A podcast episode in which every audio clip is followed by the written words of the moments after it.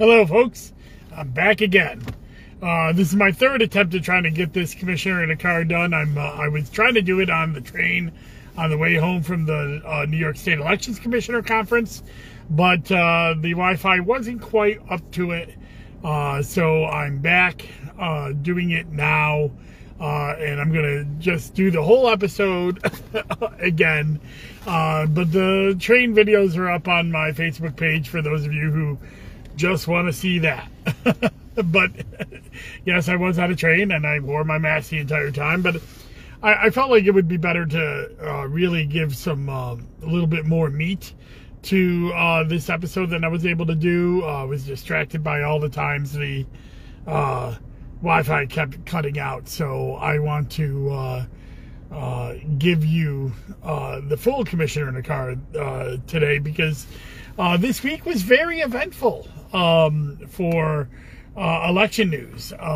you know, we did have our New York State Elections Commissioner Conference. but on Monday, before the conference started, the New York State Senate passed a series of bills through their election law committee uh, and we had our uh, and we had our first um, uh, court hearing for the redistricting lawsuit for the state senate and congressional maps. So those three things are what I'm going to cover today. Uh, and any questions that you might have, you can throw into the comments. Happy to, uh, you know, answer any questions. Um, so uh, let's start with uh, the the elections uh, legislation that was passed on Monday uh, through the election law. There were several different bills uh, that were passed. Um, some of them were no-brainer bills, uh, things that I think everybody agrees with. one of them being poll worker pay in New York City, raising the pay for poll workers so they could recruit better poll workers in New York City and uh, then then there were some uh, reform bills for uh, new, for boards of elections. Um, the ones that are most impactful um, was there was a New York City reform bill, which is very extensive to New York City, uh, that I'm not sure I'm in favor of. Uh, I'm not sure I'm against. Uh, it's it, it's a little problematic, but uh, it, it goes from taking the 10 commissioners part time to two full time commissioners, um, and then also has the two joint, uh, the, the executive director and the co executive director, uh, and moving those to a joint uh, co direct executive directors. But the nomination process for these are a little problematic, and um, I, uh, I I'm always hesitant when elected officials have more say over who the bipartisan elections commissioners are, and um, I think that uh, it's uh, uh problematic when you give them too much say over vetoing uh, or or uh, being able to remove elections commissioners. And when I'm talking about is elected officials at this point, which have certain motivations um, not all of which are the best running of elections.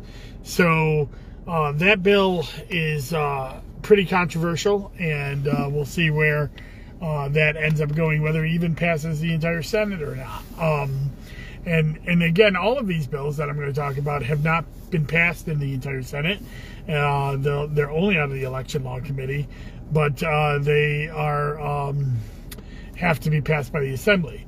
The bills that I think are interesting and bills that I'm in favor of, uh, and that will also will not just provide resources but accountability to boards of elections uh, throughout the state.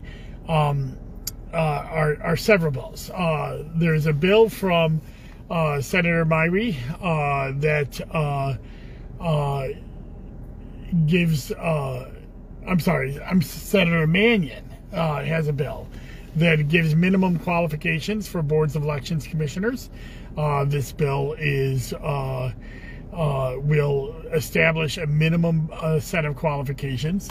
There's another bill out there that uh, requires a hearing of the county legislature before they uh, select an elections commissioner to give the public a chance to weigh in on. Um, then there's another bill that removes conflicts of interest of elections commissioners, uh, removing them from being party chairs and uh, prohibiting them from running for public office. Right now, uh, elections commissioners can be party chairs, and they mostly are prohibited from running for public office. However, there are some village offices that they are allowed to hold. This would eliminate that. There's also another conflict of interest bill that prohibits board, a board of elections employees from holding public office, or not from holding public office, but from running an election that uh, they uh, that the board of elections runs. So uh, if a Board of Elections employee was running for public office, uh, they would have to leave uh, the board or for or take leave of absence from the board for at least 90 days before the general election. Um, and then uh, there's some bills that I'm very much in favor of. All of those bills I'm uh, um, tacitly support. Uh, I believe that they're you know reasonable bills uh, for Board of Elections reforms. But the ones that I'm very much in favor of are three other bills. Uh, the minimum staffing bill by Senator Mannion. Um, this bill will uh, establish minimum staffing levels for boards of elections throughout New York State. So the disparity that we see from county to county, where some counties have a lot of resources and some counties don't, uh, have a lot of resources and also raising up the minimum staffing for small counties, micro boards that only have uh, three or four uh, employees for them. That is a, a, bill that is very much needed uh, to provide a minimum ceiling of service for uh, boards of elections. Um, and then a full-time commissioner bill that will require all commissioners throughout the state to be full-time employees of the board. I think that that is important. Uh, we have a, a political calendar that is uh, uh, very much uh, a full-time job. It's a full-time year-round political ca calendar, and there's not the times for part-time commissioners, even in small boards, has passed. And then finally, um, a bill by uh, and that was by that bill is by Senator Mayer, and then is uh, a bill uh, by uh, my senator, uh, you know, uh, Senator May, um, is a bill that will give the state board of elections removal and disciplinary authority to the state to, to, the state board. So a situation like we saw last year with in Oneida, um, that uh, you know, where we had some non-compliant commissioners, and there was a, a lot of talk about how um, any kind of discipline would come about. Um, you know, there was the law was pretty silent on that, so this would give the state board of elections, which is a regulatory body and should be a regulatory body made up of bipartisan elections officials, um, the ability to remove non-compliant commissioners, and I think that's a very important uh, step in the right direction. Two other bills that I'm also very much in favor of. Senator Myrie has a bill in where a mandatory training uh, um, component for the state that the state board of elections runs, uh, you know, would be part of our our curriculum as new and uh, uh, uh, existing elections commissioners. We would have to certify. so that is something that's very important. Um, and not because training doesn't happen, training does. I just got got in from training. We'll talk about that in a second. Uh, but because um, a lot of times, a lot of counties refuse to send their uh, commissioners to training. They they refuse to put it in the budget for them to go to training, which is our uh, biannual conferences, and um, these uh, training seminars, these training conferences are you get a lot of information, but if they're not sending the commissioners to them, how can they be in them? And then finally, another bill that is a train the trainer bill when it comes to poll worker training, uh, making sure that the Board of Elections, uh, State Board of Elections, develops a train the trainer um, model for uh, training poll workers uh, statewide. I think that's an important bill because, again, once again, uh, having standardized training uh, that uh, county boards can, um, uh, that county boards can rely on is something that would be very good for for for the for the election. So uh, there's a lot of uh, bills out there um, that they passed. I you know some of them have what we call same as in the Senate. That means bills that have a bill number in the Senate or in the Assembly and the Senate, and the two sep- two two equal bills. So you got to get passed by the Senate and the Assembly.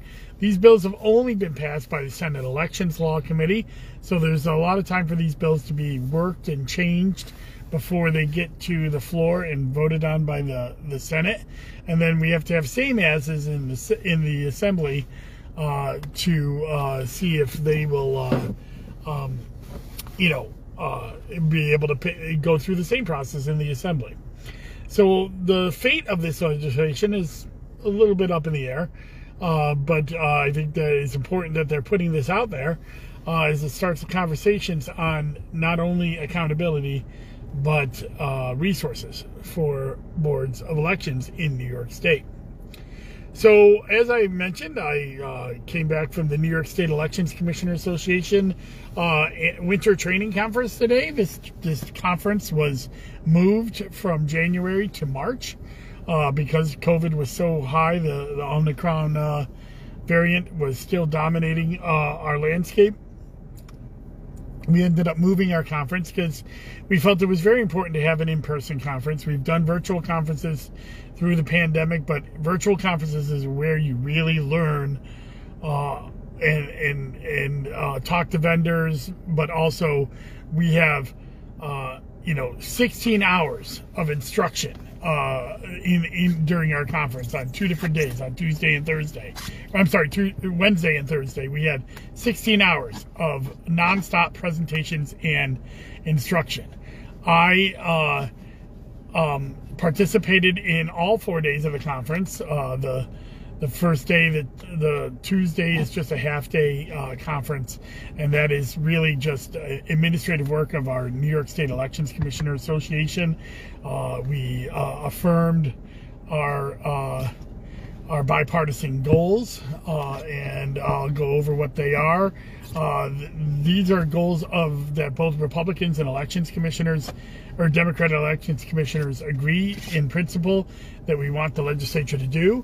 Uh, those goals include uh, number one, funding uh, the state board of elections properly and giving them all the regulatory authority to carry out their mission.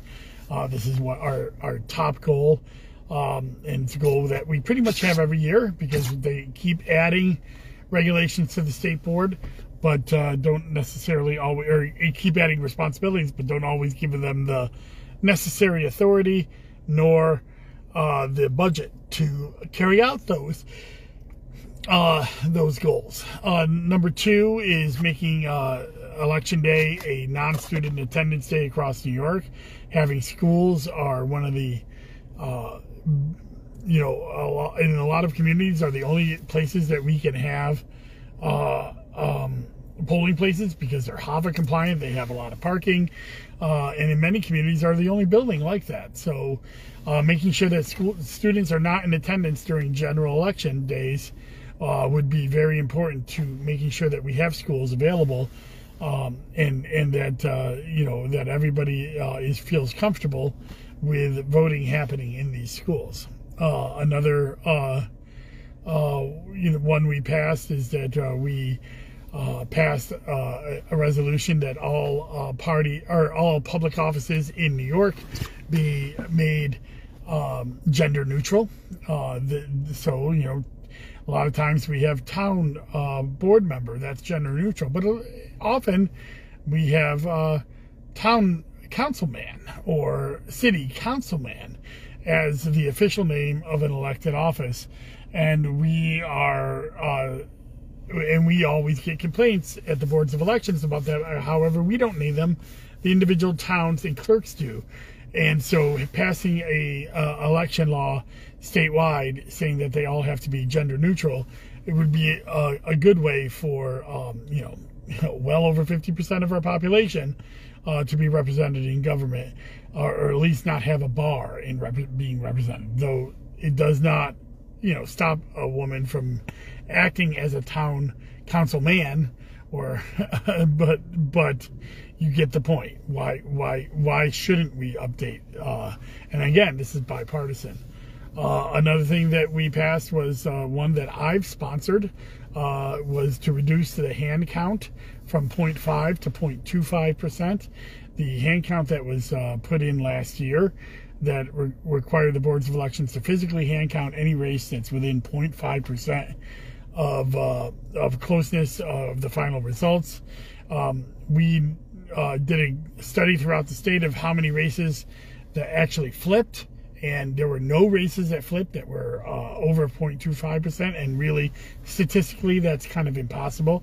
So that's a lot of busy work that boards of elections have to do to hand count county-wide elections, especially with primaries, um, when uh, when there's no real statistical uh, way for those races to flip. So we went with the Florida model. Um, which is, um, you know, not something that I often uh, point to with Florida doing elections, right? But this one they did um, where they have a hand count when it's uh, you know anywhere's under 0.25%, but having a separate machine count for any races that are 0.25 to 0.5%. That way, um, we could uh, you know still have a separate account that will give us assurances that there's no major mistake in a race that's that close that would allow it to flip to the other person. However, the 0.25%, that's a good one to uh, hand count uh, ballots on. Um, we also want uh, the ability of boards of elections commissioners to issue absentee ballots on election day uh, for uh, you know uh, exigent circumstances such as sickness. Uh, that is not implicitly written into the law. There's a little. Some boards do it. I think our our board does it, but other boards do not because it is not in the law that that's our ability, and we want that in the law to give boards of, of elections commissioners that ability to do that. And uh, I'm, I'm, sure I'm missing some one of them, but uh, uh, you know, watch for it on my website once it's uh, published on the NYSECA website. I will publish it as well in a blog post on a, on our uh, uh, on my website dustinczarny.com as well. So check check that out. Uh, and that was uh, the first day. That's Tuesday. That was when we decided uh, what our legislative agenda would be. We also uh, set our summer conference for July 26th in the at the Cattaraugus Hotel. that will be um, uh, July 26th through the 29th is our summer training conference. Uh, looking forward to that. Um, it, it's uh, always going to be good to regroup right after the primary, see how some of these new election laws we were put, able to put in place and whether we have to make changes before uh, election day and uh, any laws that get passed between now and the end of session. Uh, that's what our summer training conference is for.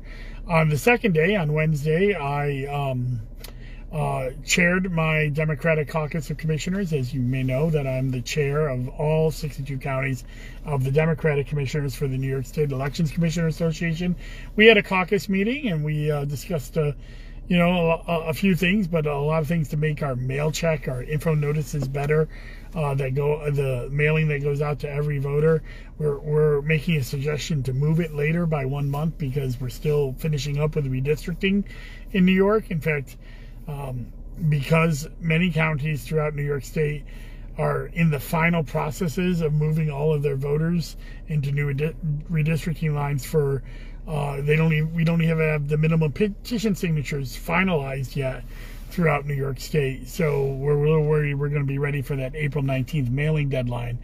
Um, so uh, that's one thing that we do that we we talked about. There's other things we talked about that I'm not going to share with you uh, because they're private caucus moments. But uh, we, uh, uh, you know, I, I got to tell you, I'm always impressed by the minds of everybody at the association, but especially my Democratic caucus in their creativity and uh, ability to come up with suggestions and solutions to some of these hard issues that we have before us. Uh, also on uh, Wednesday, I did a presentation on on-demand ballot printing for Election Day. Uh, Onondaga County uh, is one of the um, larger on-demand ballot printing. We had uh, 40 on-demand ballot printings this last election. Um, other counties, such as Otsego, uh, have full on-demand ballot printing for everyone's in their county. Of course, they have less than 40,000 people, uh, you know, so they have about 40 or you know 49 or so uh, polling uh, prints that cover their entire county, whereas ours covers about a third of our county, but uh, at least a third of the polling or a quarter of the polling places but about uh, you know a third of our voters got on-demand ballot printing on election day. We talked about how that saved money, how it's the future of elections, and uh, you know the the pros and cons of why we do that. Uh, it's an emerging field. It's something that I'm uh, looking forward to greatly uh, to continue to expand uh, each and every year. Um, and then on Thursday, um, I uh, stepped in for my good friend uh, Chairman Zellner, uh, Commissioner Zellner uh, in Erie County. He is our legislative chairman, and he was unable to make the conference due to uh, you know personal reasons. And so I stepped in for him and uh, hosted the legislative breakfast. we had many different legislators there that came, but most notably Senator Myrie and Assemblywoman Walker. They are the chairs of the Assembly and Senate election law committees, and uh, um, and we uh, uh, uh, and we and we have and we we we have them address not only our legislative group and executive committee members, but the entire conference as well. And then Wednesday was our state board of elections day. And I'm getting to your question there, Michael, because we on Wednesday, state board of elections uh, took over the dais, and this is where they they went back to back with presentations about all different things, uh, public campaign finance, uh, automatic and online voter registration, and the process with that. Uh, uh, all the different uh, absentee ballot uh, changes that are happening, uh, you know, uh, cybersecurity.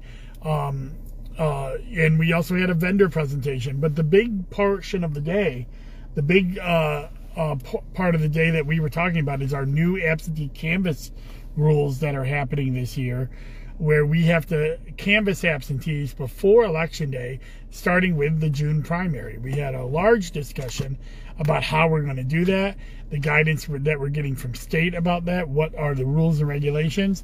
And uh, we, you know, we anticipate that by the end of this month, uh, to have a process in place. So when uh, the June primaries come into uh, focus, when people start turning in their elections, everybody's going to know uh, what are the new changes. But the the in short, it used to be that if you requested an absentee ballot, you'd be able to go to the polls and still vote uh, if you didn't turn in your absentee ballot, or even if you did, because we would pull your absentee ballot if you voted on election day. And then we would count those absentee ballots after election day.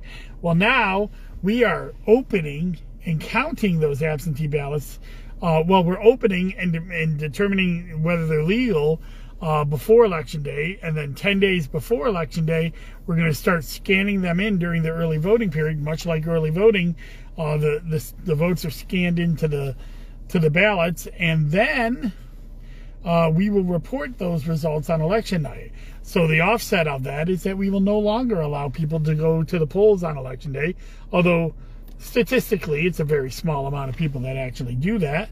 Um, but you'll not be able to go to the polls on election day whether you requested a ballot.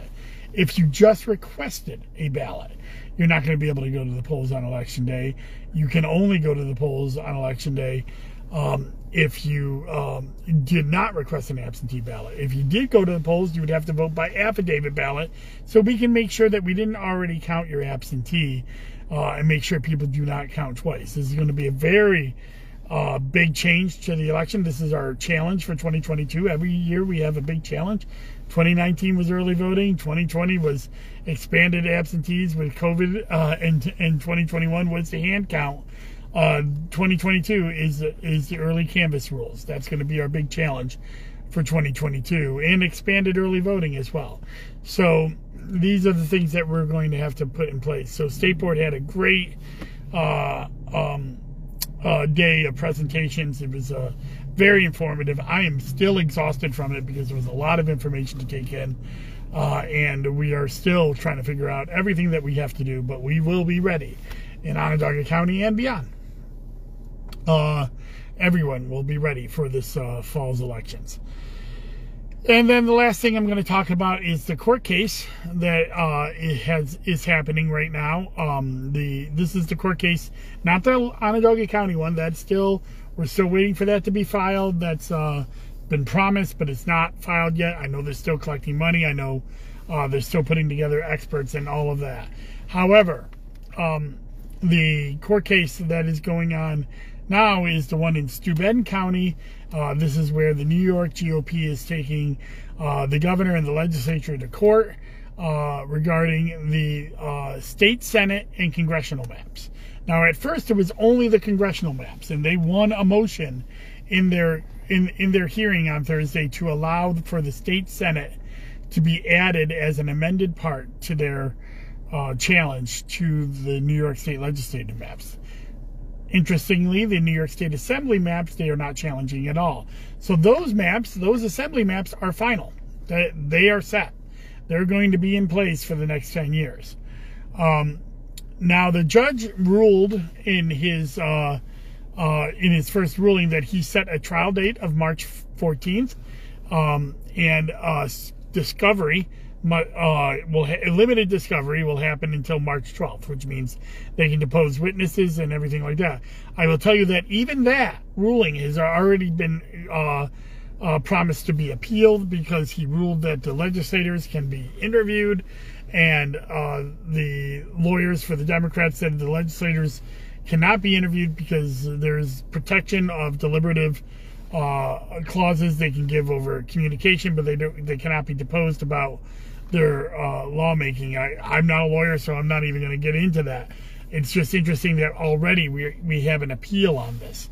Um, he the judge also stated that uh, he did not see an outcome that if the Republicans were able to win uh, uh, on this, that there would be a change to the maps this year. Um, he uh, stated that there would be um, perhaps uh, either an election next year if the Republicans were to prevail, and both at not only at the Supreme Court level, but at the appeals court. Remember, Supreme Court is at the lower end of New York uh, courts, and the appeals court is uh, the, the next step up. Um, so whatever happens at Supreme Court, I'm sure either side is going to appeal. So this is going to take some time. And uh, because it's going to take some time, there will be no changes to this year's election. So the the lines that are in this year are for this year. Uh, I think almost everybody sees that. They're not moving the primary, they're not changing anything. The election is what the election is. Uh, now, he, uh, the judge posited that um, perhaps we would have another election next year uh, for uh, both the Senate and congressional lines. I'm not sure that's allowed for the congressional lines. It has happened for the New York State Senate. I think 1965 uh, was the last time they did that but that is also when they had one year terms for the state senate, not two year terms. So uh, it will be um, interesting to see if the Republicans prevail, what will happen. My guess is what we've seen in other states is that when when uh, a, a, new map is called for, it is it, they take a little while to draw it, and it usually comes on the next time those uh, elections are up, which would be in 2024. Uh, so uh, the new maps would, would take place in 2024, not necessarily 2023. Or they could do the Senate maps in 2023 and the congressional maps in 2024. Um, it's, you know, I guess what I'm trying to tell you is there's a long way to go for that New York redistricting case. So for you, the public, and for the 2022 elections, the maps are what the maps are. And um, I still, you know, believe it's going to be uh, I believe that these are the maps for the New York State redistricting that we're going to live with. I uh, uh, I am not a proponent of what happened in the redistricting uh, clauses in New York State, but I will note that you know I am for independent redistricting, and I continue to be for it.